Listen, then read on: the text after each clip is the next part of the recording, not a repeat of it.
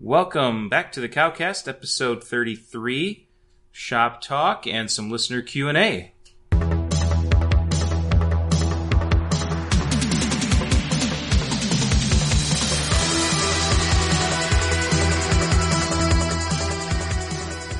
All right, I'm Eric. Hello, I am James. And we are here on this fine October morning, recording in the Cowabunga A studio to talk about all sorts of good stuff. Yep. Uh, first and foremost, to kind of lead things off, we got an email from a new listener. Uh, this is from Tim. It was kind of a nice note, so I just wanted to shout it out. He basically said that uh, he heard about us over at the Comic Book Page Slack channel. For those of you that don't know what that is or where to go, it's comic book page dot slack dot com. Uh, go ahead and check it out. You can jump on and talk about comics and all sorts of stuff. James and I are both active on there. Uh, we just have a good time. It's uh, our friend John Mayo's podcast that kind of spun that up. And uh, for anyone who listens to Drew and Kyle over at Comics for Fun and Profit, Drew's on there. Um, so there's a good number of folks. But anyway, so Tim says, uh, I gave you a try. I loved it so much I went back and listened to most of your podcasts, something I haven't done before when discovering a new one. Uh, we're at the top of his queue right now. And one part that I actually kind of really liked was uh, he said that he likes reading Brian Hibbs' posts, that's Tilting at Windmills. However, uh, Brian tends to talk about problems with Diamond and the Big Two. Um, and then he also has heard Chris Eberle, the uh, owner of Wild Pig Comics, uh, from Comic Geek Speak. Uh, unfortunately, Wild Pig Comics has been closed down. Uh, and he likes to listen to what Chris has to say about how he tries new strategies to keep and build the customer base over there. So obviously, we kind of fit right in with that. Um, things that Tim likes are con reports and just being honest about sales.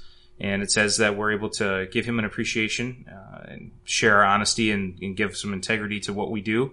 And he just asks that we keep up the, the quality and don't worry about quantity. So I guess that, hey, that gives us an out. We've got until January for the next one, right? There you go. Although someone in this uh, room promised a weekly episode in November. Well, I don't know if we promised, but we said we'd shoot for. Yeah, that's pretty much as good as a promise in the podcast world. Fair so, enough. Way to go. Fair enough. Um, anyways, so thanks for the countless hours of entertainment and whatnot. Absolutely, Tim, you're welcome. Thanks for uh, writing us a note. It's good to hear that people like what we're talking about. And, you know, Tim, for anybody else out there, if you have thoughts, questions, things like that you want to hear about, by all means, shoot us an email. Let us know. Uh, or, you know, jump on Slack and give them to us. It's actually where the two questions that we have for today came from. So we've got uh, a buddy on the Comic Book Page Slack and forums, Perseus, uh, or Don, however you want to go by. But basically, um, we've got two questions. So, which one do you want to go with first? You know what both of them are. Yeah, let's dealer's choice, though. You pick. All right. So then let's go with uh, what back issues sell well for older. uh, the original question was older D C, but we're going to add Marvel and independent as well material. Um, Don's finding that early eighties Bronze Age is a sweet spot for many readers, which is very true. So, James, uh, what yeah, do you think? To an extent, I, I think that's probably accurate. I would say that the if you had to pick two, this is going to sound pretty obvious, I think, to most dealers, but if you had to pick two series that you would that you would want to have, uh, if you had to narrow down your back issue selection as a store, it would be Amazing Spider-Man and Batman. Right. For whatever reason, now if you have, it's different when you go back to Golden Age stuff, and we're going to kind of cut that out because Golden Age, Batman, Detective, whatever, you can always sell that. There's always going to be a market for it, and a lot of times that market's going to be outside what a lot of people are able to pay. Right. But what do we sell the most of the fastest? It's Silver Age, Bronze Age, Batman, the, the core Batman title, and Amazing Spider-Man. Uh, Amazing Spider-Man is always a no-brainer. We have a ton of that. Whenever we get Amazing Spider-Man, we've gotten, we over the last year or so, we've gotten almost, a, I mean, we've gotten a couple Amazing Spider-Man ones. We've gotten almost a full run of the series in. Um, and it, we've we've had so much product, but it doesn't last. Everybody wants Amazing Spider-Man. It is the uh, one of the blue chip books of the Silver Age as far as just having an average issue Uh, in the seventies, eighties, nineties, early one hundreds that you can pick, and you're going to see a much bigger value than compare it to your average issue of Avengers or X-Men, where there's there's such a decline in value of those issues. Obviously, X-Men, you get the Byrne run, which is great. But Amazing Spider-Man, you know, around that same era, you've got the first um, Punisher. You've got the death of the Green Goblin. You've got a lot of big books, and you got the issues where he fights the Hulk. You've got a lot of big books in there. And Amazing Spider-Man is just filled with not just keys, but it's such a desirable series that we always go out of our way to buy Amazing Spider-Man, at least in the first about one hundred fifty issues, and pay more than we would normally pay to get them.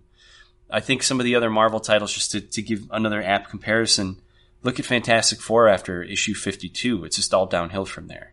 Uh, there's not not a lot of huge value in a lot of those books. You're it's kind not of, that they're not good books. No, they're great they're just books. Just not highly I mean, sought after. Classic Lee Kirby stuff, but right, they they don't command a premium. Right. Same thing. Daredevil's another great one. I mean, Daredevil was uh, was a later title. It was the, the tail end of those first uh, first release Marvel books uh, in the sixties. But uh, Daredevil, once you get past, I mean, we've got a darn near a full run of Daredevil from like ten up in our back issue bins, and there's so many of those books that are in the ten to fifteen dollar range.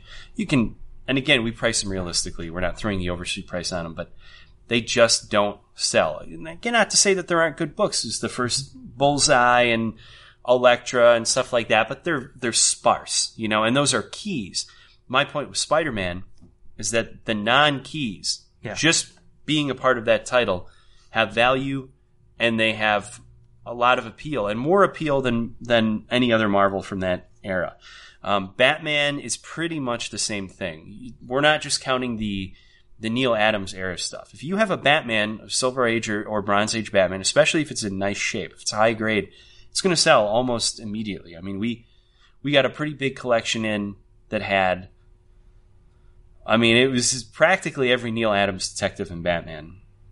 And over the next week, we sold every issue of it. Between uh, selling it at the shop, we took it to a show where we sold probably forty or fifty issues of that, that run of Batman and Detective. Um, and then we had some people that bought some stuff from us online because they saw some pictures we put on Facebook. Uh, and they were high-grade copies. Some of these books were in the in the four hundred dollars, five hundred dollars range. We had a, a first Ra's al Ghul that we sold for eight hundred dollars. It was a nice, very high-grade copy, beautiful copy of the book. But you can't you can't sit on that stuff. Like, it does not stay in the store. You go back a little bit further to some of the Silver Age Batman.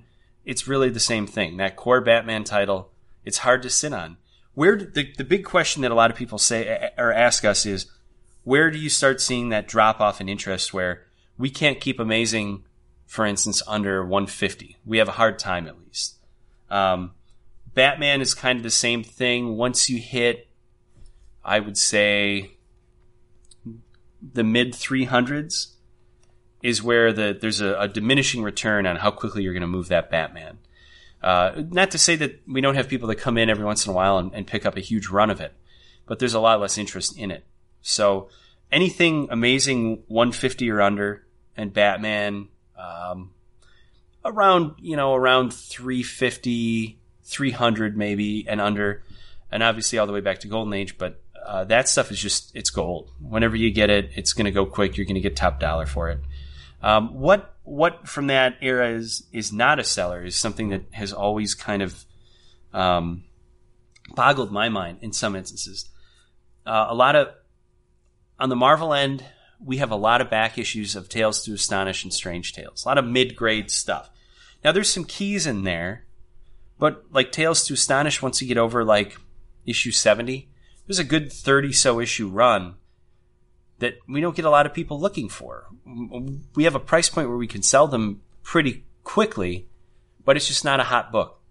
Strange Tales is another one where there are some great issues of Strange Tales, obviously, but once you kind of get past uh, the uh, about one twenty-five, one thirty, a lot of those Strange Tales, even the Steranko stuff, now we had kind of an outlier. We were able to sell a ton of Steranko for top dollar because we were at a show and we were right next to Jim Steranko. Yeah. We were the only one, and I had had a heads up, so I'd stockpiled Steranko books for like six months. And we were the only ones that really had done that. So we it got to the point where it was a two-day show. Saturday, we sold out of Steranko. Sunday morning, I was up at like five thirty in, in storage, digging through, trying to pull out Steranko reprints I knew I had in one of many boxes, you know. And then we sold sold those. I was selling Tex Dawson Gunslinger issues for fifteen bucks a piece because it was Jim Steranko. Um, but the Strange Tales, so and we obviously we sold our strange all of our Strange Tales that had Steranko in it. Uh, and covers, Steranko covers went even quicker.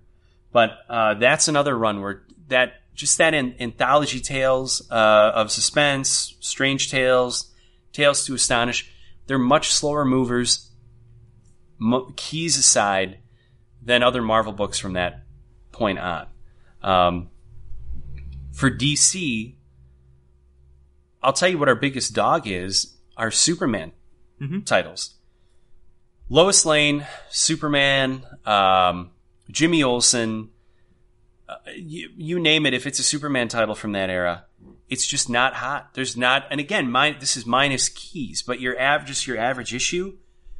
If you compare Superman and Batman back issue prices from around the same point in time, there's Superman issues that you can get for five or ten bucks that Batman issues, non-keys from that same era, are going to be thirty dollars or forty dollars books. Batman just commands more from the same time. And I don't know if anything's ever really going to kick those Superman titles into having any any more, much more value than they have right now. It's uh, I don't know what it is. I was talking to another dealer about this um, at a show a couple of weeks ago because I had a couple giant boxes of five dollars kind of blowout Silver and Bronze Age stuff. And two-thirds of these boxes were were Jimmy Olsen, Lois Lane, Superman, Action, and um, uh, Adventure Comics, you know, uh, Superboy, Superboy and the Legion. Nobody wanted them. Just, it, it was it was hard to move these books. I ended up selling all of them to another dealer who, uh, who took them to a different market, and I don't know how he did. But uh, if if those were Batman from the same era... Couldn't have kept them. And Detective, they would have, yeah, I mean, they would have been gone. Somebody would have bought all of them at my price before the show even started.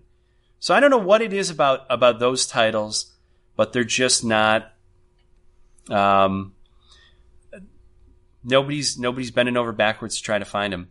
Uh, but now conversely, if you would, I talked about kind of the lower end Marvel stuff or, or lower moving, moving Marvel books from that era, but you can look at the Tales to Astonish and Strange Tales and Tales of Suspense from the same era as those Supermans, and they're still going to be much better movies. They're still preferable. Right. So in that instance, um, I would say pretty much silver through bronze, by and large, your Marvel is, is going to be the much better company to have, minus a few titles and minus keys. If we're just strictly talking about back catalog stuff that is free of keys, Marvel is is...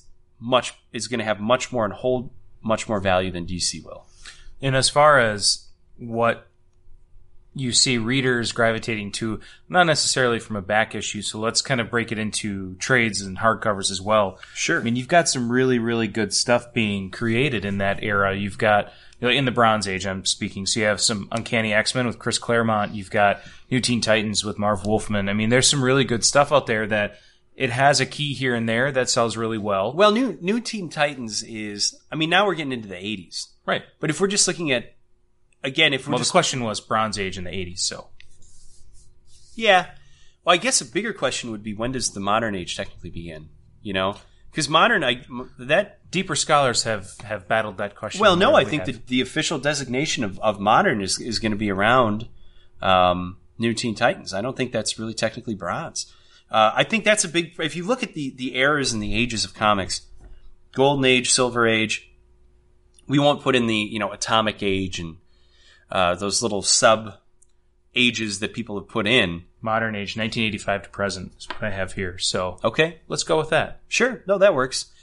You think about what's counted as a Modern Age book, and that's going back over thirty years now. Mm-hmm. So Modern Age has been the Modern Age for longer than Golden Age was Golden Age and Silver Age was Silver Age, because when people started assigning a designation to them, it was modern in the mid-eighties there. That's, that's right. A modern book. Right. Now everybody, of course, assigns uh, Copper Age to be books up through ninety-two, a lot of people are kind of arguing that what is truly this modern modern age began in the early two thousands with Marvel's Ultimate line.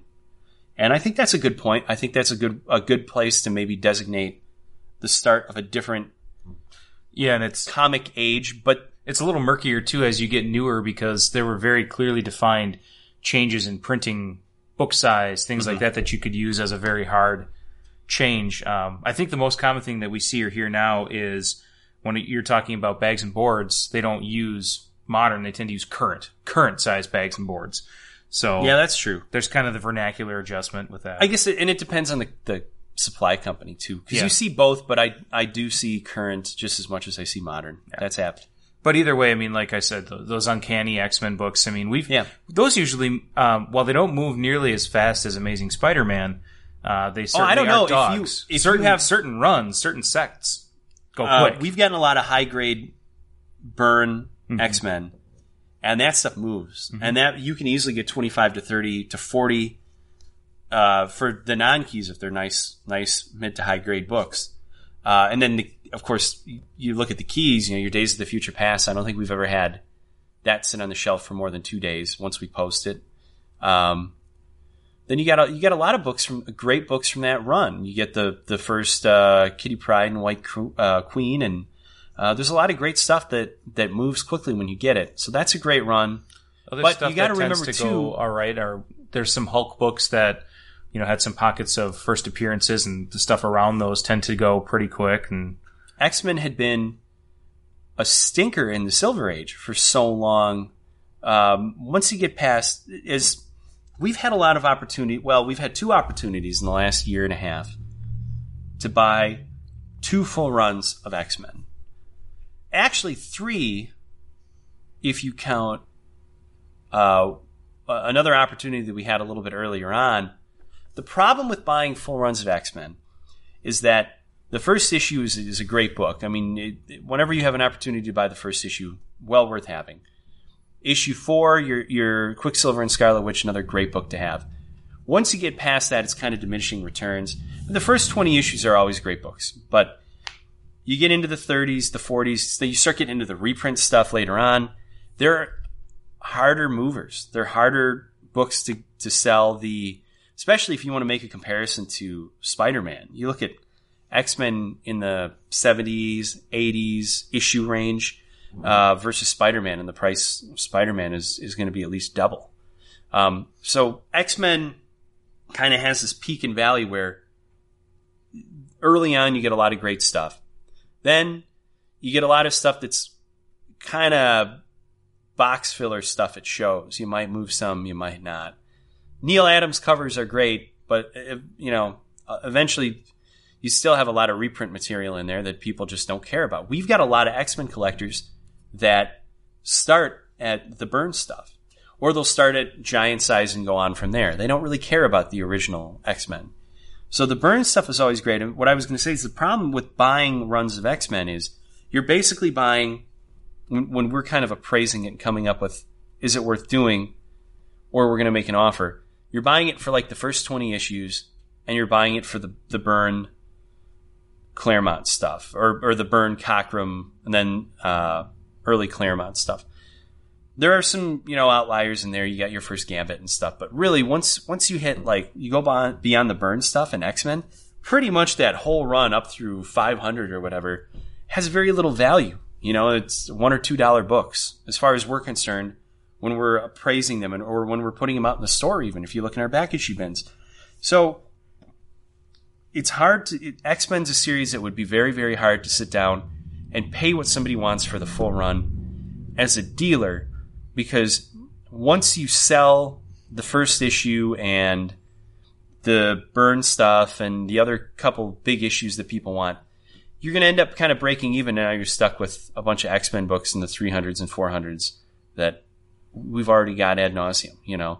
So it's it's tough because um, X-Men just doesn't carry that price on the back issue market once you get past Byrne. Spider-Man, on the other hand, we would go uh, gaga to pay uh, for a full run of Amazing Spider-Man. Sure, you know, I mean that's it's it's a completely different thing. Uh, so with, with X-Men, we've had opportunities to buy full runs, and everybody just wants too much. You know, they, they think all those those uh, reprint issues are worth a ton of money, and and that's the kind of thing that, that really can break you if you overpay on a big collection like that. It's going to take you a while to get that money back, and you might not even get it back for some of those books. So yep. X-Men's a, a, a great book to have, but I think to tie it into everything else, um, the reason that that Byrne stuff and the reason that the Giant Size and ninety-four on are so in demand is because you had thirty or forty issues that were kind of just stinkers before that. And in you go to a lot of shows and you look in X-Men bins, it's like you get, they've got X-Men, you know, fifty through ninety-three, and then you hit ninety-four and there's a giant hole in the collection up until you get to, you know, like one forty-five or something like that. So yeah, I don't know. X, X-Men's a, a great series to have back issues of, but only some, if that makes sense. Yep. Caller good on that question? Well, sure. We could, I mean, we could probably keep going on that if we really wanted to. You, because you had asked about um, well, yeah, independence. independence. And, Let's and talk about independent stuff. Independent underground stuff. Underground, you go back to the sixties, seventies, uh, early eighties. Uh, we don't sell a lot of the underground stuff here. Uh, once once you get, you got, you got to remember you had the Ninja Turtle explosion that caused all the black and whites uh, and underground star, underground and independent books to be super hot in the eighties. Fish Police, and all that stuff that everybody stockpiled, hoping it would be the next Ninja Turtles. Um, independent stuff for us, when I really think about having back issues of independent titles in the bins, there's not a lot of stuff that I, I think is a is a huge go-to. I mean, by and large, if you're going to store stuff in back issue bins in your store for people to come in and buy, you don't have a lot of people coming in to buy independent stuff from the eighties, uh, or certainly or earlier. Um, once you get into the nineties, though, there's actually some stuff that I always like to have on hand. We sell a decent amount of Alien and Predator books, so your Dark Horse Alien and Predator is always worth having, you know, at least fifty or sixty random books of. And there's a lot of them that are kind of junkier books, but if you have the the earlier stuff, the first run Predator series, the first one run Alien stuff, the first couple Alien versus Predator series, those are always constant sellers for us. Not they're not very expensive, but you know, they're two, three, four dollar books.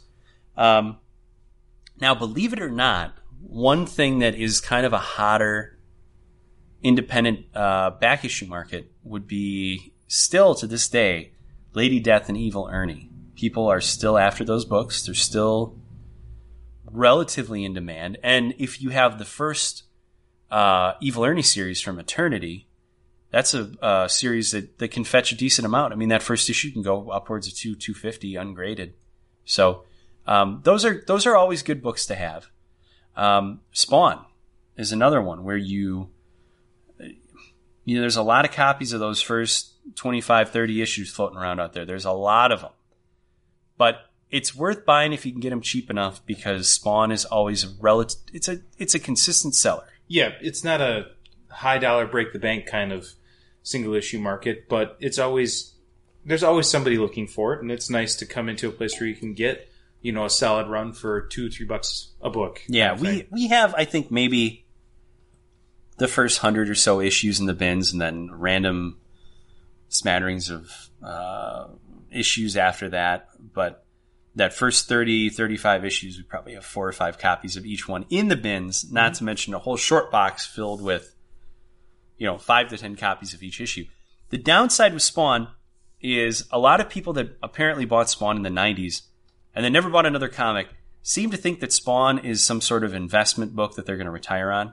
So I would say about half the people that bring in Spawn collections think that their, you know, first issue was worth fifty dollars in nineteen ninety-three, so it's got to be worth one thousand dollars now. And, well, we've got about twenty-five copies over here of the first Spawn for ten bucks a piece. Uh, you know, we give you five, but uh, I'm not going to take your five dollars. I know what's worth. Okay. And then all right. We politely let them know they're welcome to buy all of our copies for the price yeah. we have if they would like. But that being said, Spawn is still a good mover. Uh, a lot of there's a lot of um, horror books, uh, if it's if it's a licensed book.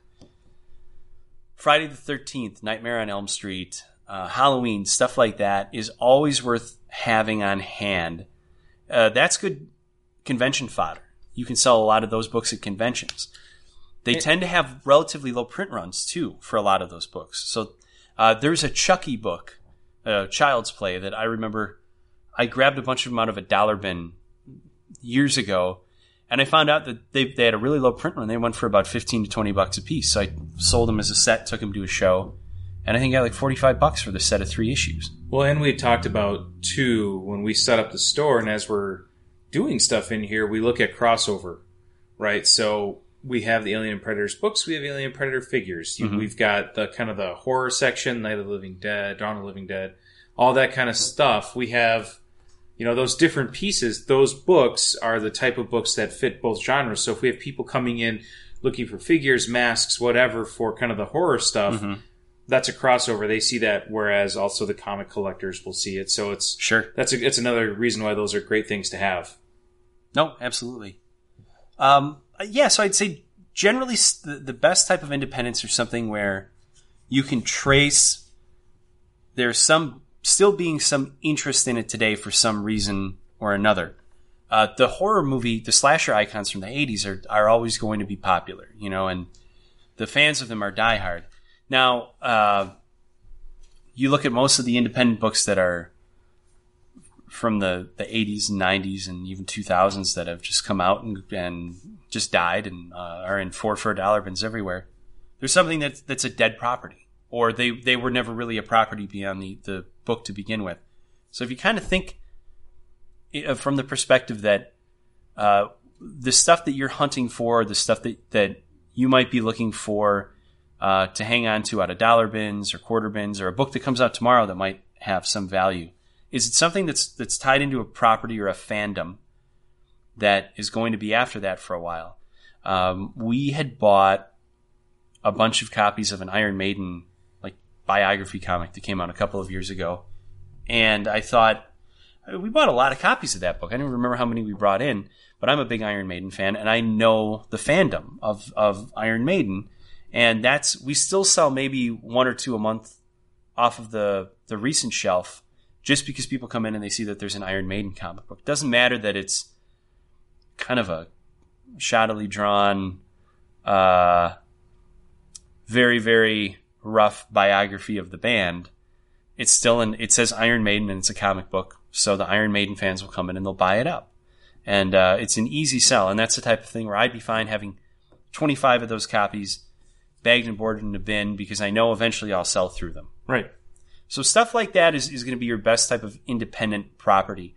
But the other thing, the flip side of that is, what are the books, what are the properties where there's so much of them and it's got a gigantic fandom, where there's probably a very slim chance that it will go up.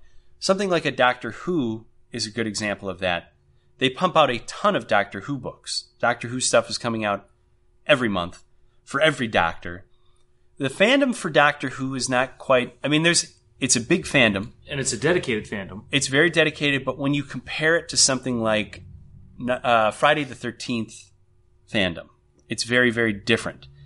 It's something that's a little bit more all ages and family friend friendly, so it feels less niche. Um, something like Friday the thirteenth, those books don't have a large print run. Uh, they're usually they're not something that's put out all the time. You know, I can't I can't even think of the last time a Friday the thirteenth book was put out. Uh, Something like, well, there was a, uh, here's a great example. Freddy versus. Jason versus. Ash. I think Wildstorm put that out maybe eight or nine years ago. And that was a book that was based on this ill-fated pitch where they were going to do a sequel to Freddy versus. Jason with Ash in it. And they couldn't, the, the studios couldn't agree on, or so the story goes, they couldn't agree on who would get kind of the top billing. Because if you have the rights to to Jason Voorhees, you want him to come out on top. And if you have Freddy, you want him to come out on top. And obviously Ash is a good, well, kind of a good guy. So the by the nature of the story, he should be able to, to beat both of them and come out ahead. Uh, but they couldn't agree on it, so they turned this into a comic book. I don't know how close the, the mini-series is, six-issue series is to the script, but that's a book that anyone who looked at it could have figured out back then, this is probably a book that won't ever be able to be reprinted, because these are properties that are owned by different holders of the property, and it's out now, but what's going to happen in a year or two? Will, will they agree on this book being able to go back to press? And for whatever reason, it's never been reprinted. It's very similar um, to Marvel and D C, some of their right, events. Right, um, but again, with Freddy versus. Jason versus. Ash, that had a much smaller print run than your Marvel versus. D C sure. did. So that's a series. We get it in every once in a while, but we can sell those sets of six issues for fifty bucks a piece. And that's without taking into account like the variant covers, the Campbell covers. So niche stuff like that is great, but the stuff, Star Wars is another great example. There are some valuable Star Wars comics. If you go back to the seventies, what are the valuable Star Wars comics from the last ten, fifteen years? It's the small print run kind of niche stuff. Tag and Bink Are Dead is a super uh, huge book right now because they announced that those two characters are going to be in the Han Solo movie. So those were already kind of uh, cult classic Star Wars books that were maybe ten dollars a piece compared to a lot of the other Dark Horse stuff that was coming out around the same time. Now those books are going to be a lot harder to find. Um, so it comes down for independent stuff to being very niche, having a dedicated hardcore fan base, and having a tie to some sort of ongoing intellectual property that's not big enough where they can saturate the market with product. If there's one thing that a lot of this, these these um, high-performing on the back market comics have in common, it's that you can't go into a Walmart or a Target and go up to the Jason Voorhees section. You just can't do it. Or the Leatherface section. You know, Target's not going to have a big Texas Chainsaw Massacre uh, end cap. Whereas Star Wars or Doctor Who, they're going to have that. So for, for independence, go with something that's niche with a tie to an, an intellectual property. And I would say a, a great example of something that um, is obviously uh, incorporating that would be Walking Dead. Mm-hmm. Because when Walking Dead came out, it didn't spin out of a property, but it became a property. So. Right. And things have spun out of it. Correct. We could go on. See, that's the, we could go on with this question forever, talking about back issues, but eventually we'll have to open the stores. So we'll go back to it. People have more questions. We'll sure. Just, we'll drone on and, and on and on and on. And there um, you go. So the next question then is uh, basically asking, what are our thoughts on new characters? Uh, particularly Don saying that sometimes it feels feels like D C doesn't use all their great characters already, and here they are with Dark Knights, and they're going to try and spin up new characters, and their new line's going to have new characters. So, um, you know, what are I guess what are your thoughts about new characters versus unused characters? Well, we've already talked about overused characters a lot. Yeah, but I was thinking about this the other day. A lot of the characters that I grew up with, and I I was kind of an exception because I. had access to a lot of old stuff. And I grew up reading a lot of Silver Age books. But the characters that were in, that were the main characters of, of their titles when I was really getting into comics, when I was getting subscriptions, Green Lantern, I got my first subscription to Green Lantern at like issue forty-five. So I was right there for Coast City getting destroyed and Kyle Rayner becoming Green Lantern. So I've, the Green Lantern that I read, you know, sort of in real time, as that book was coming out when I really got into the series, was Kyle Rayner. Uh, same thing with, obviously, anybody who started really reading Flash after Crisis read Wally West. Green Arrow, you had Connor Hawke. Um, there there were all these characters that came out of the nineties that are very underused today. I don't think Connor Hawke's even been in Rebirth yet. Uh, he's But he's a great character. He's different enough from Oliver Queen, but he's a legacy character. Uh, to steal a well-used word from Marvel, he's a legacy character that is different enough but tied in enough where I think he should be around doing something. He's a great character. Um, well, let's talk about your favorite unused character from Teen Titans. Hit me. Martian Manhunter? Yeah, Martian Manhunter. Well, I'll get to Martian Manhunter. But I want, I, I'll just hit a couple of these other nineties characters first. Um, what about Bart Allen, Impulse? He was a great, great character. He had a yeah. whole cool supporting cast. He had Max Mercury. Uh, then D C did a really goofy move. They aged him up after Infinite Crisis. They had him become Flash. Then they killed him off, and uh, he was a character that they should have just left well enough alone. Impulse was a fun, fun book. That Impulse, uh, that original Impulse series, if you've never read it and you like The Flash, go back and read Impulse. You can probably pull the whole run out of dollar bins. It's cheap, but it's a great read. It was fun. It was a very fun D C book from the nineties. And they should have an Impulse book out right now to appeal to younger kids, or maybe teens, or I'd even read an Impulse book if it was as good as the one from the nineties. But Bart Allen suffered the same fate that a lot of characters get now, where they tried to make Bart Allen into a different character. They tried to make him Flash. Bart Allen was not Wally West. He hadn't earned it, and he was a completely different character. He wasn't Kid Flash. He was Impulse. And he had a different enough origin to make him an original character where he didn't need to coast on being the Flash. But because of his failure as Flash, you just don't see Impulse anymore.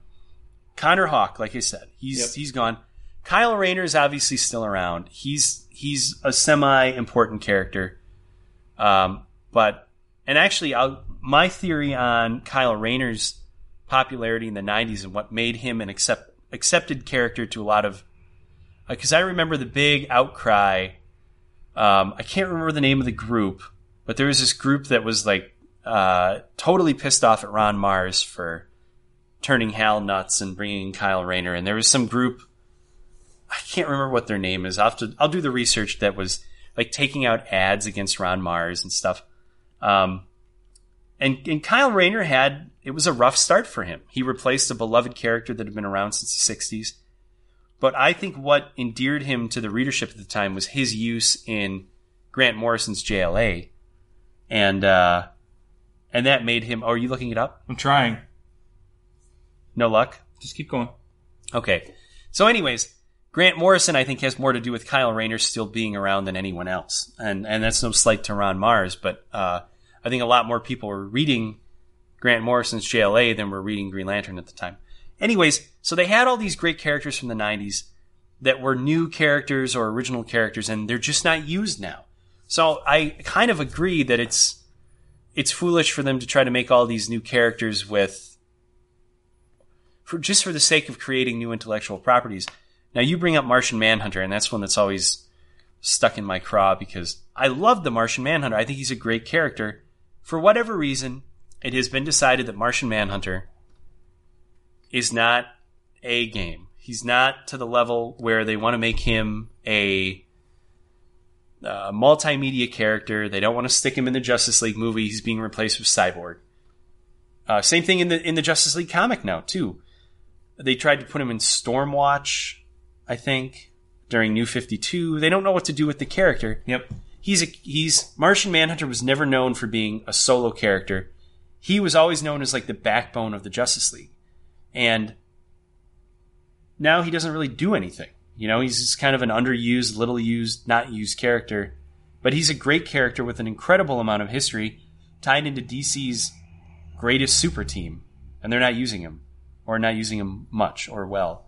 So I, I do wonder what the point of creating all these new intellectual properties is. It kind of feels to me like Bloodlines from the nineties, where you had the aliens that came down and Uh, inf- infected people with uh, either killed people or gave them the meta gene or whatever, where they grew a bunch of new superpowers.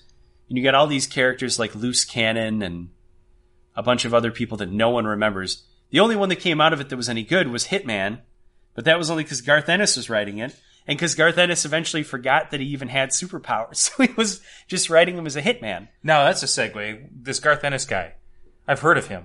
Yeah, does he travel? He might. I don't know. Where's he traveling to? Do you know? Two, uh, two minutes from my home. Yeah, he'll be here on the twenty-eighth. But uh, to get back to D C, I, I completely agree. I don't know what... If they have a great idea... See, that's the problem. If they have a great idea for a character, then that's one thing. Because we can always use original characters that have a, a reason for existing. If you're point is just to crank out new characters, then it's just feeling more like the nineties to me than ever before, and that's not a good thing. Your Green Lantern thing, were you thinking about Heat? Heat! That was it! The website's still up. Are you serious? Yeah. What was the uh, acronym for? Well, originally it stood for Hal's... Oh, crud, where'd I have it?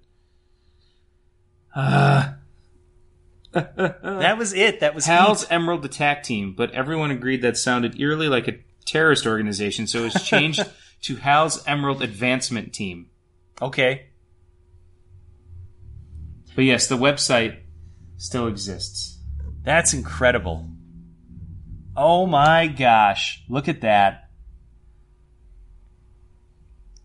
It looks like... Complete with, with clickbait ads. It looks like somebody was... getting too excited on Angel Fire back in the day. Unbelievable. Well, let's see. Here, I want to read the uh, mission statement. As Green Lantern fans, it is our goal to encourage and advocate the return and exoneration of Hal Jordan as Green Lantern, the restoration of the Green Lantern legend, and the revival of the Honorable Green Lantern Corps. Sign the, the G L Corps dot org petition. Now, let's see the policies. I want to read the policies. Oh, I you hit the F A Q. This is riveting for those of you listening. You should go check it out. It's it's uh, funny for us. It's uh, actually the website is the letter G, heat H E A T, dot tripod dot com. So, uh, oh, we got to get rid of the ad. Um, we as a group think such actions as advertising, writing non-offensive letters of opinion, and posting on various points on the internet are one of the best ways to achieve this. The the return of Hal Jordan as Green Lantern, because posting various points on the internet always works. Yes. We do not condone actions that may offend and or upset members of the community, such as offensive letters, and have not or will not commit such acts. They are morally inexcusable and do not help our cause. Now, I don't...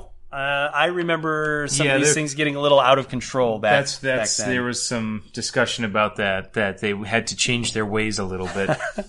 Anyways. Oh, man. Heat. That's... Wow, that that's uh, that takes me back. Anyway, yeah. Yeah. Okay. Um, well, what about what do you think about these new characters that are going to be created versus using the old ones? Well, I don't. I don't know. I mean, that's what I just said. I don't. If there's if somebody has a really great idea for a character, then I'm excited to to hear it. If it's something that's original and they're passionate about, then fantastic. If somebody just said, "Get with an artist and create three new characters by uh, November," then I don't. You know. What's the point? Yeah. Well, you get think- one guy, then all the characters end up being...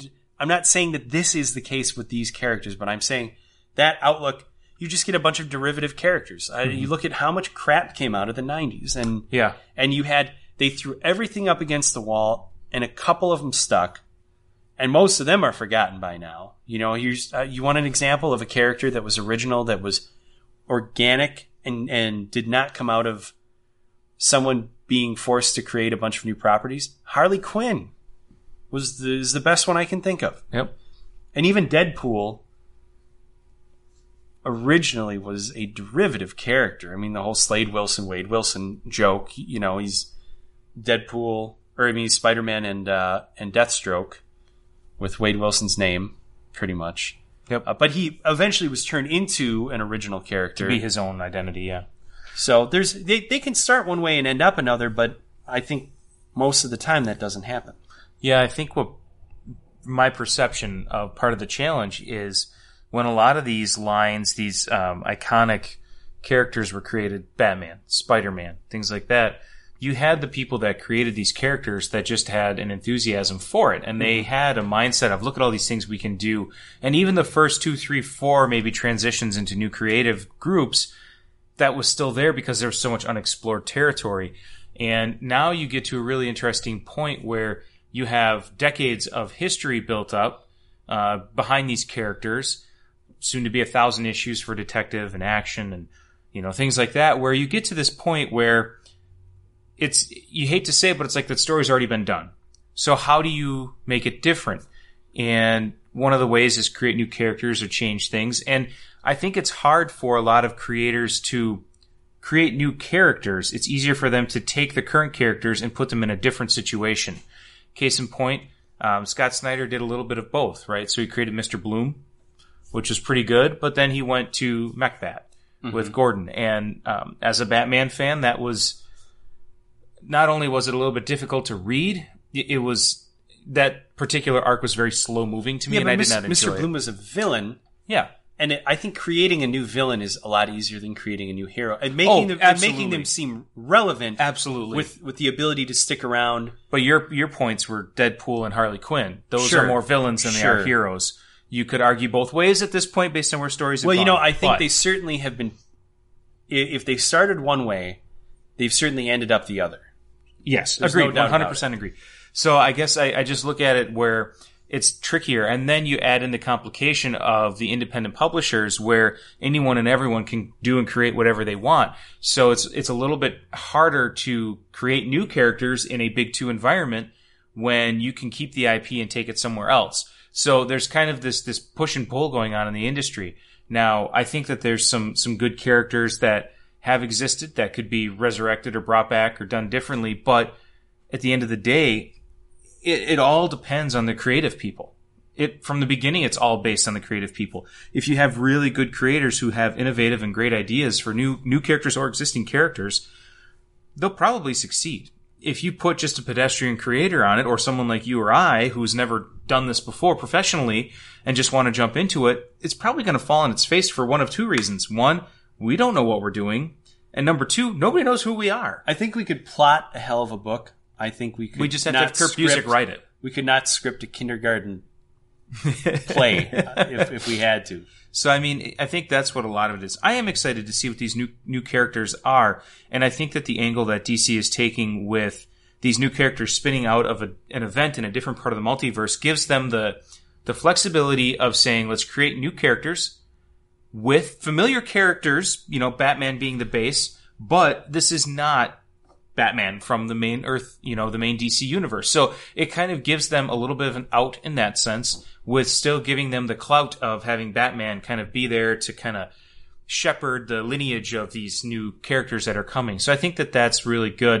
Um, have you ever heard? I'll tell you one thing that that I am thinking of right now: the Rob Liefeld um, uh, appearance on the Dennis Miller Show.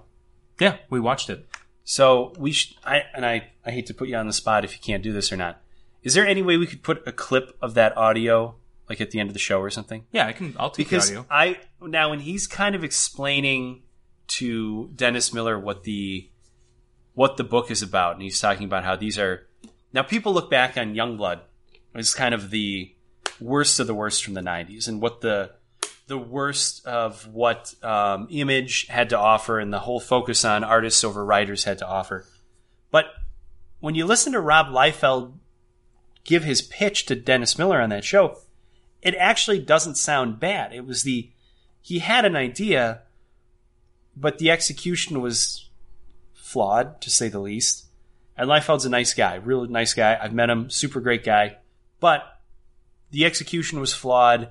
And let's face it, It is the whole thing is is deriv- every character in that story was derivative. You had one guy who was who was uh, basically the Thing. You had another guy who was Hawkeye. You, you know, it, and they had instead of Hawkeye he was Shaft. Instead of Thing he was Bedrock, who then ended up having to change his name to Badrock because it was conflicting with the Flintstones, as I can recall.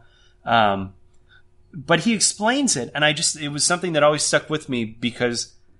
It's like listening to that, I could see how somebody could be excited to read Youngblood, and then you read Youngblood.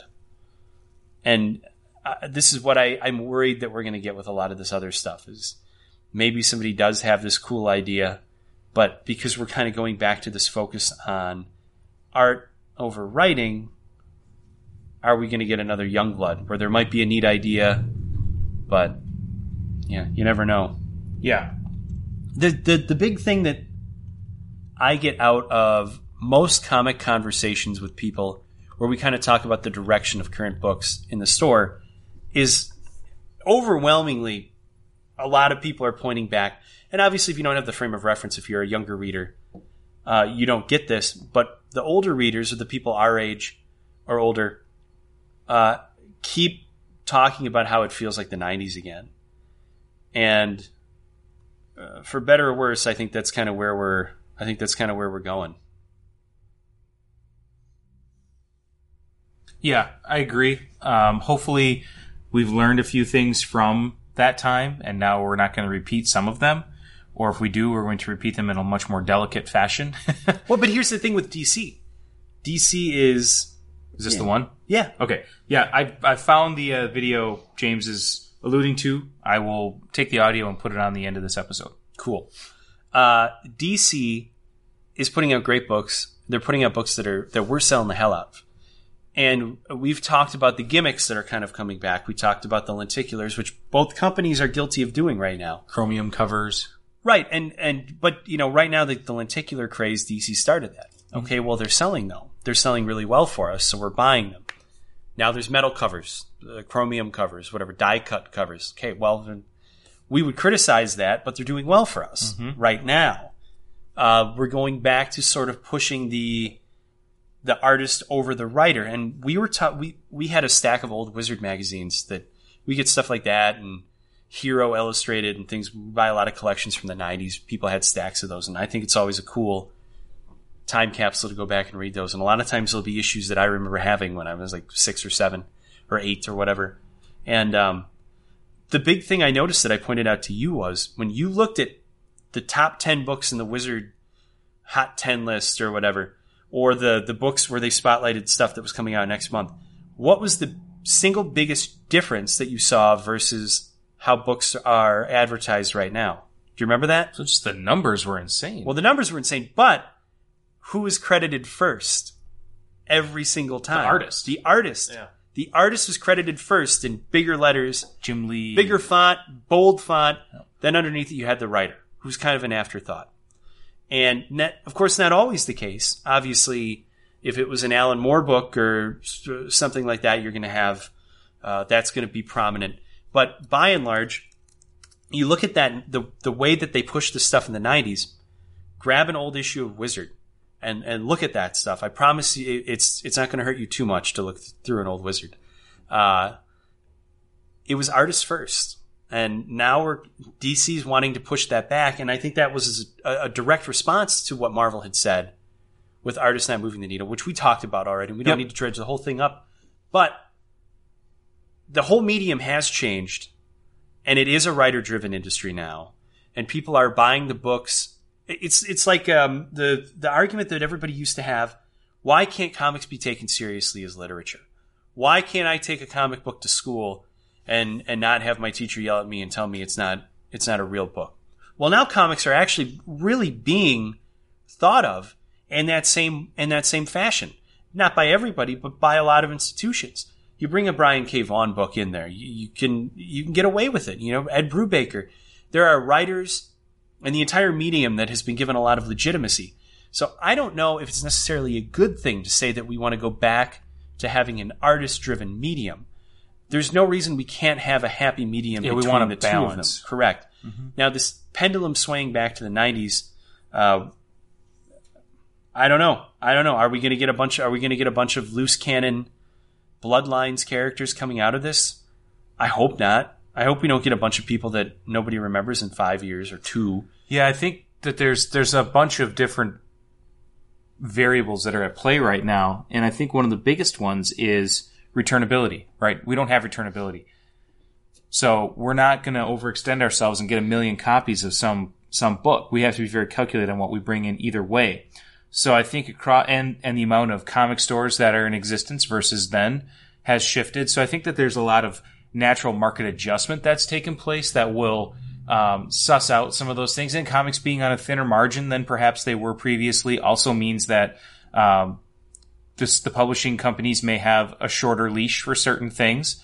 Uh, so I think that there's a lot more proactive looking at things. You know, as orders are coming in, these publishing companies, whether it's D C, Marvel, whomever, are taking into account variables that we've seen in the past and can say, you know, yes or no. Um, you know, yes, D C's do, started the lenticular craze. I guess we could call it a re reemergence. But you also look at how they've done it. It's been for, you know, a mini series or a mini event type thing, the Button, the Oz Effect.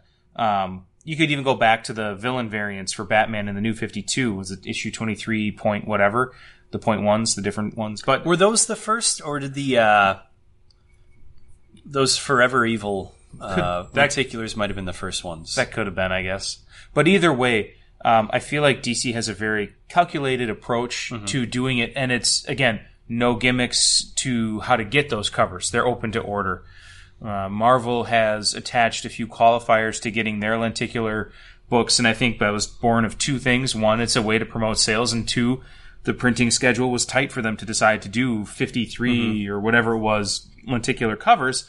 Um, so they needed to get numbers in ASAP. And how do you keep the numbers low? Well, you make sure that you have to hit certain measures to get them. But I guess the, the difference is, you know, D C seems to take a much more calculated approach. They're making these lenticulars part of an important event. Legacy, you can argue, is an important event for Marvel. It's their big masthead, their big push, their big, you know, uh, everything is different, but it's all the same, but it's new. Again, kind of push. I don't want to call it a rebirth type thing because it's not resetting anything, uh, according to them. But long story short, Uh, the danger you get is how far do you take the the incentive based covers, which we've talked about again in the in the past. So well, Phoenix has a couple. Uh, well, it, it's got a couple very high ratio ones. It's got a one in one thousand and a one, one in two thousand, which uh, we won't be doing. We will be doing the one in one thousand though. Yes, uh, and and I guess you know along those lines. Let's. Do you mind if we take a few minutes, maybe the last ten, fifteen minutes of this episode, and talk a little bit about Marvel? Yeah. Okay. About ten. So, um, you know, we've talked in the past on the podcast about how D C has been just an amazing partner for mm-hmm. retailers, and they do everything they can to try and help you within reason, and sometimes go a little bit beyond it. Um, Marvel has taken some significant backlash the last couple of months regarding a lot of their events, uh, some of their character I, designs. I, I broke down on the side of the road. I called triple A. Stuart Trek from D C showed up. It was incredible. But, um, you know, and, and the name that tends to be at the center of a lot of it is David Gabriel, because he's the guy that is really, um, he's the, the chief publishing officer, marketing, mm-hmm. sales director. He's the, he's the whole nine, and he, yeah. he's a one man show where we know D C has four or five people in that arena divvying right. out work. Well, either way, um, David has, you know, rightly or wrongly, been put in the middle of a lot of the spotlight for a lot of anger and frustration from both retailers and consumers of Marvel products. Um, we know that in the past, David has helped us in the store with a couple of shipping issues that we've had. Um, but the level of responsiveness to retailers and just the overall, um, his ability to make himself more visible and transparent to us has significantly increased over the last couple of months. And I think that that is due to him wanting to make sure that, you know, we as retailers know that Marvel does care about us because mm-hmm. we are selling their product. And yeah. they're really working on, I think, upping that image. And it, it's, for us, it's working because we've been able to get a hold of him very easily. Uh, we've had some questions about books, one of them being the Art Germ. Uh, we had the, uh, the, the one in one hundred Art Germ that was then changed to an open to order. And then they added a new one in one hundred Virgin Art Germ. And we had some clarifying questions on what counts for what here and there. And within just a matter of minutes or maybe an hour or less, he was able to get back to us with full details. Um, well, we've I'll got the Garth Ennis signing coming up. And uh, we had said, you know, do you do a consignment? How do you do things like that so we can get more product in? And he gave us the rundown very quickly and made it very um, affordable and easy for us to get in a good amount of product to make sure that we can satisfy yeah. the masses. I mean, he so helped us out quite a bit. It, with that. It's I, been a marked improvement in their uh, partnership with retailers. Well, I think uh, the big the big thing to me that jumped out, besides just the the actual uh, direct response we've gotten from him when we've had a question or when we've needed something, uh, which has been phenomenal in in the last uh, six months. I mean, he's he's gone above and beyond. And we really appreciate it. But the thing that I notice more than anything, we have given feedback in several different areas. Uh, we've been we've given feedback. We've said our customers have been asking for this. Uh, we've given feedback as retailers saying, if this uh, was offered as uh, a qualifier for a certain book, we would do this. Just just wanting to give you feedback, but this is something that we would like to see. And we've, I don't, you know, I don't know how many other people are telling him the same thing that we're saying about uh, certain books or issues or cover co- or qualifiers. But all of a sudden, we see that this feedback we've given more than half the time is is being listened to and being applied. Yep.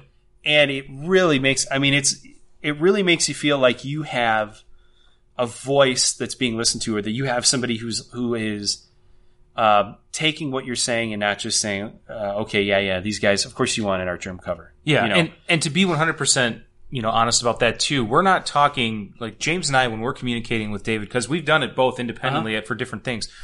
We're not communicating to him our pleasure or displeasure with characters. These are specifically ordering and product-based right. details, shipping, but he's those not kinds an editorial, of things. So exactly. he has no say over exactly. the direction that they're taking uh, uh, whatever whatever character that you don't like. You know, he doesn't. Right. He has no say over Sam Wilson becoming Captain America. And this is honestly, if you go to look at news stories from New York Comic Con, you saw that there was a, a retailer panel that got way out of hand with retailers. Uh-huh.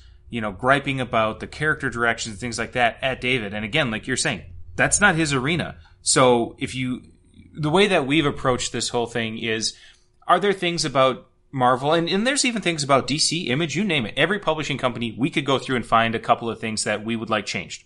Fair? Oh, yeah. And with Marvel, um, you know, it's, it's knowing where to pick your battles and with who. So from a retailer perspective of how we do our business, the dollars that we're paying, that we're making, the red and the black, um, there's been a, a huge improvement in our ability to communicate. And part of that could be different formats of communication. We've always been able to email. Uh, but additionally, now we do have that Marvel uh, Facebook group mm-hmm. that grants us kind of more just-in-time type communication. Um, Telegram, Telegraph. Right. We've we've Messenger hired this, Pigeon. The Skywriter that one time. That was huge. Um, but no, so I mean, it's just, uh, there's been a huge improvement. And so we wanted to make sure that we took time to say that, uh, as retailers, constructive, uh, discussion can take place and it can lead to productive change or productive adjustments in how products are delivered to us. Well, we, yeah. So the, the gist of it is we feel that on the publishing side, Marvel is listening to retailers. Yep. And that is something that you don't hear a lot of people saying, you hardly hear anyone saying about you, Marvel. Right. And you mostly hear the complete opposite of that. But Marvel now. Is that the in, all in new, our, all different Marvel now? Yeah. Okay. In, in our opinion, Marvel is paying attention. The publishing side, not yeah. editorial. I can't speak. I'm not saying that they're not listening. I'm just saying I can't even speak for that.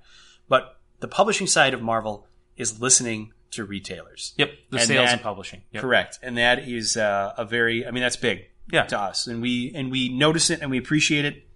And we just I seeing what happened at New York Comic Con um, at that Marvel panel, it's people are really misdirecting yeah. their their rage and their um you know, destroyed childhoods or whatever at the people who don't have anything to do with it or very little to do with it. You know, at the very least, if you're going to get mad and you want to vent, pick the right person to do it to. And in the right venue. Correct. And, and in the and, right and publicly, way. Right. If you want to get if you want to get a bunch of YouTube views for yelling at Marvel editorial, uh, okay, whatever. But you're not going to you're not going to do anything but get them to uh, mm-hmm. um, to have to issue some kind of statement back, you know, and you're going to they're going to get defensive about it. You you're not going to affect a meaningful change by being an a-hole yep. uh, in some YouTube video or posting something on Instagram. If you want to have, uh, if you want to affect something, contact them. Yep. Literally, talk to them afterwards in private and say, look, this is what's going on. I would like to get your email address and I would like to send you some of my customer feedback about this because this is something that I believe is going to hurt sales. I don't want to do it in a public setting. I just would right. like you to know what we're hearing and the feedback we're getting. Do it that way. Making it public. It's, I don't know, it, it's not going to accomplish what you think it will. And it might make yeah. you look like a huge ass. Yeah, and, and it will, you know, there will be people that jump on your bandwagon with the pitchforks and the torches and stuff like that. But at the end of the day, that's not a real professional way of conducting business. Mm-hmm. And yes, we are in an industry that is more creative and, um, you know, leans towards the artsy side of the literature spectrum. But at the same time, if you're running a comic store, you're a business. You are paying yeah. taxes. You are likely paying rent on your building. You're paying salaries, things like that. These these things all mean that you are a professional industry, and you need to act accordingly. And every time We've reached out in a professional manner to discuss something. It's been handled appropriately. Now, we case in point, a great case in point is that some books, you have to order X percentage of the previous title uh, and go go over that. So order one hundred twenty-five percent more than what you did for issue X of whatever. Well, there's some cases where that title wasn't selling, so we didn't bring it in. But now we have a customer who wants this, uh, let's say, a lenticular variant, and we don't meet the qualifier because we didn't order any. Uh, rather than throw our hands up, write a Facebook post about how Marvel wants us to fail and doom, all that, we simply send an email to to to Marvel, and they've responded in kind saying, oh, yep, we hear you.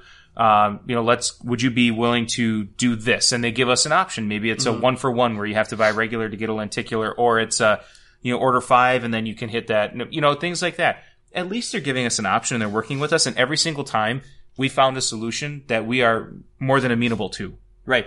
And again, if you're a retailer, you have more of, you have more of a voice than, than a, a reader. It's true mm-hmm. because you're the one who's, con- you're the gatekeeper for the numbers that are, that are being ordered.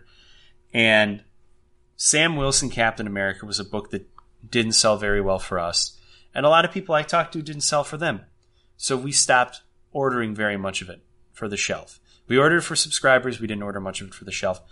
So numbers talked. Numbers told the game to, to Marvel that now that, I mean, there's a Falcon book now, but it's Falcon. Right. It's not Sam Wilson, Captain America.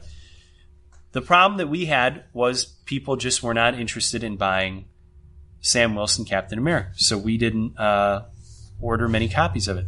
If you're some idiot that goes to New York Comic Con and yells at, at Marvel that, uh, nobody wants a black Captain America. You not only do you just sound like a, com- your credibility a is zero moron and an idiot, and, and you you can't obviously can't articulate anything. Uh, you're not going to get you're not going to affect any kind of change. You just sound like a, a stupid bigot, and you're not. And everybody's going to everything that you that you say that you preface by saying nobody wants a black Captain America, whatever that guy said. You're nothing's going to get done because you you've Uh, put the crosshairs on you. Yeah. And, and now the, the conversation is changing, the narrative's changing to uh, stupid bigot store owner does not like uh, Captain America being black, which isn't the case. The case is the numbers on this book aren't good. Yeah. We don't have anyone buying it, hence we can't order it.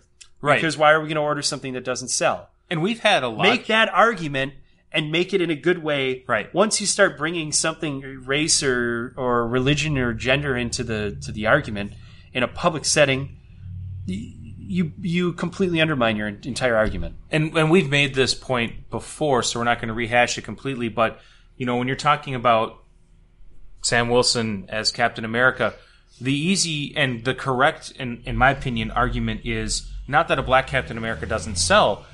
The discussion should be more along the lines of when people that see the movies are coming into the store looking for Captain America, this isn't what they're seeing on the screen, therefore it doesn't appeal to them because it's not what they're expecting. Doesn't mean it's right or wrong. The character, Falcon's a great character. Or the other, the bigger argument is we had Sam Wilson, we had Steve Rogers. Can the market support two Captain America books at the same time? I think that, more than anything, is the right. biggest the biggest question, and I think the obvious answer right now is no. It cannot, especially if one of them is Steve Rogers and the other one is not. You're giving people an option. We sold a lot more Steve Rogers. But again, without rehashing that, I just my, my point is that there are ways that you can make arguments about things like this or that you can present your case. But the way that people did it at New York was the wrong way to do it. Yep. Wrong and, setting. And wrong what they did was points. right, what they did was they redirected the anger or Uh, the dissatisfaction that people had at Marvel, and they and they turned that uh, and put the crosshairs on themselves, and so they kind of set that they set that um, that goal that they had back because they they did it the wrong way. Mm-hmm. Uh, they need to approach it from a different perspective, and they need to be um, it, it just. I guess my point is, if you know somebody who's having having issues, somebody who has a sto- who has a store. Um, tell them to, to send a letter to Marvel and just say, I just yeah. want you to know, based on our numbers, this character is not working. And our char- our customers are not looking for this character. The but, and, and this is what I would always tell people at work, that would come up to me and ask why they got passed over for a job. And they'd come into the office and I'd say, look, because you present problems. No what, solutions. What your bosses want is they want you to present a solution. And so present a solution. Go to someone and say, hey, just so you know, the compactor's broken. I fixed it, but we might want to do this. Don't go up and complain that the compactor's broken. How can you do your job? And that's what people use. So it, these people are essentially just bringing forth problems mm-hmm. and no solutions. Form form a, a reasoned argument and present a solution. Yep. This is what our customers want. This is what they're not buying, what they've told us they don't want. Can we get more of this that we know will sell? Because it all comes down to dollars. Yep. Yeah, and ultimately, it's just about being professional. That too. You more, know, you, more than yeah, that more than anything. Being respectful and professional, and that, that can move mountains. So, so we just wanted to make sure we brought that up a little bit. That we've noticed a little bit of a change, but that also, you know, if, if you well, and actually one other thing, if you are uh, aware of a retailer, or if you are a retailer that's having issues with any of the publishers, specifically D C, Marvel, and even Image, um, and you want or Aftershock, and you just want to know, like. Who's having an issue with Aftershock, well, though? Th- nobody should be. But no. if you if you are having a problem, we've done it in the past where we've reached out to other retailers and asked, what's an effective means of communicating X, Y, or Z? Or who do you know that we can go to to talk about these types of things? NECA was one of them for us. You know, what you know, what are our options? So um, by all means, if you are a retailer or no retailer having issues, you can reach out to us and sure. ask us, and we'd be more than happy to tell you what we've found successful and whatnot. Now, if you reach out to a retailer and they say to... Uh, yell at a panel on camera, that maybe find another source. Yeah, that's probably not the best way. But well, um, I think that'll close out the issue. Well, yeah, we've got to open in five minutes, so yikes, we, we may have to jet. So I'm gonna just kind of lead in and say that uh, I will throw up, throw up the audio right after this of uh, Rob Liefeld on the Dennis Miller Show talking about the creation of um, Youngbloods, and we'll. Leave it at that and talk to you next time. So for James and myself, adios. Bye-bye. This is Out There, Youngblood. He's the man behind the nation's best-selling comic book, folks. Just out on the stands today. It's called Youngblood, and here's its creator, Rob Liefeld. Rob!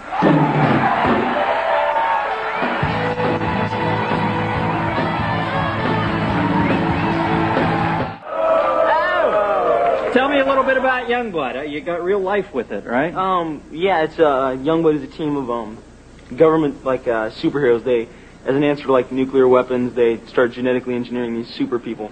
Mm-hmm. And as a result, they become celebrities, you right. know, um, because it, it all started off with, I, I thought if, um, there was a guy like Superman.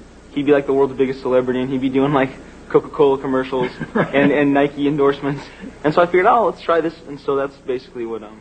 we're doing with Youngblood. Yeah, so they're in real-life situations. I also see yeah. in here you call for the suicidal death of a Saddam Hussein-type figure or something. Yeah, it was just, I came up with that, like, last year during the d- Desert Storm thing. What's his name? Um, I think we call him Hassan yeah, Hussein. Yeah, Hassan Hussein. Yeah, I didn't want to get sued by his lawyers or anything. Yeah, so, so um, the so, artwork's killer on it, too. Do you do the artwork and the yeah, story? Yeah, I do the whole thing, yeah. And you yeah. just started your own company, right?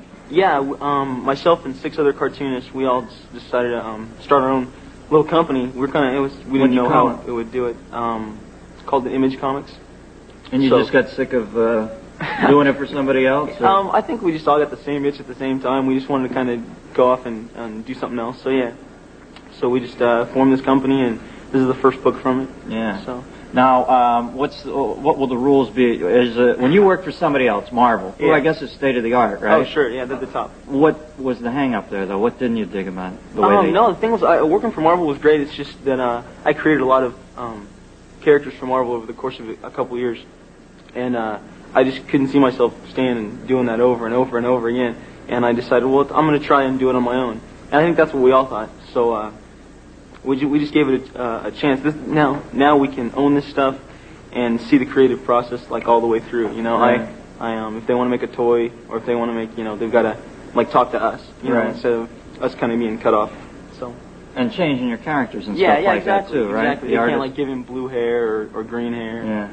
And now so. Superman one doesn't it sell for like fifty k now? Yeah, it's pretty expensive, but that was like years ago. That was that's an old old comic. Yeah, and uh, so maybe one day, Youngblood. Maybe I don't know. First one. I don't know.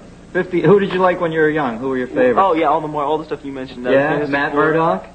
Remember his law partner? I can't believe this. Yeah, yeah. Foggy yeah. Nelson. Yeah, yeah, yeah. Little guy. Um, ah, oh, this surprises me. Give me, um, some, give me a little trip. Give me something. No, give me X-Men. Uh, X-Men? Uh, what do you mean? Like Wolverine or Cyclops? No, no, uh, Cyclops. There's Cyclops and, and Iceman and the Beast, and there's the Professor X, the yeah. bald guy in the... Wizard. And who did Ben Grimm always do battle with? Uh, the Hulk? No, the Yancey Street Irregulars. Oh, okay. Remember? It's clobbering time! Yeah. yeah! Yeah, this guy here, um, um... This guy, he was kind of inspired by the thing. His name's Bedrock. Oh, yeah, I can see a real yeah, Ben Grimm vibe there. And, you remember Ben Grimm? Went into space, got hit with a cathode ray, turned into a peach pit. Yeah. That poor bastard, huh? Oh, yeah, he was getting laid a lot. Uh, his name was The Thing That's Never Used. Okay, uh...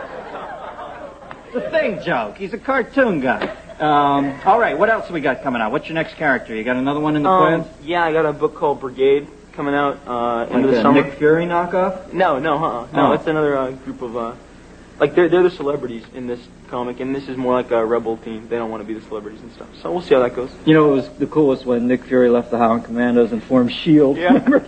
It was like the man from Uncle. Yeah, yeah, yeah. yeah. Oh, I loved it when I was young. I had no life. Still don't. All right, uh...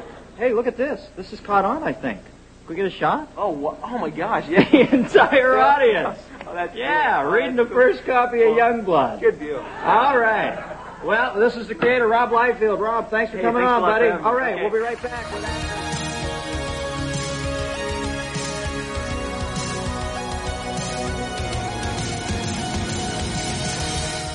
On behalf of all of us, thank you for listening to this episode of the CowCast. You can find us on all the main social media outlets, including Facebook at facebook.com slash Incredicow, on Twitter at Incredicow, or on Instagram at Cowabunga Comics. To send an email to us directly, send it to podcast at cowabunga comics dot com, or to join in the discussion, you can hop on our new Cowabunga Comics forum at forums dot cowabunga comics, that's cowabunga with a K, dot com.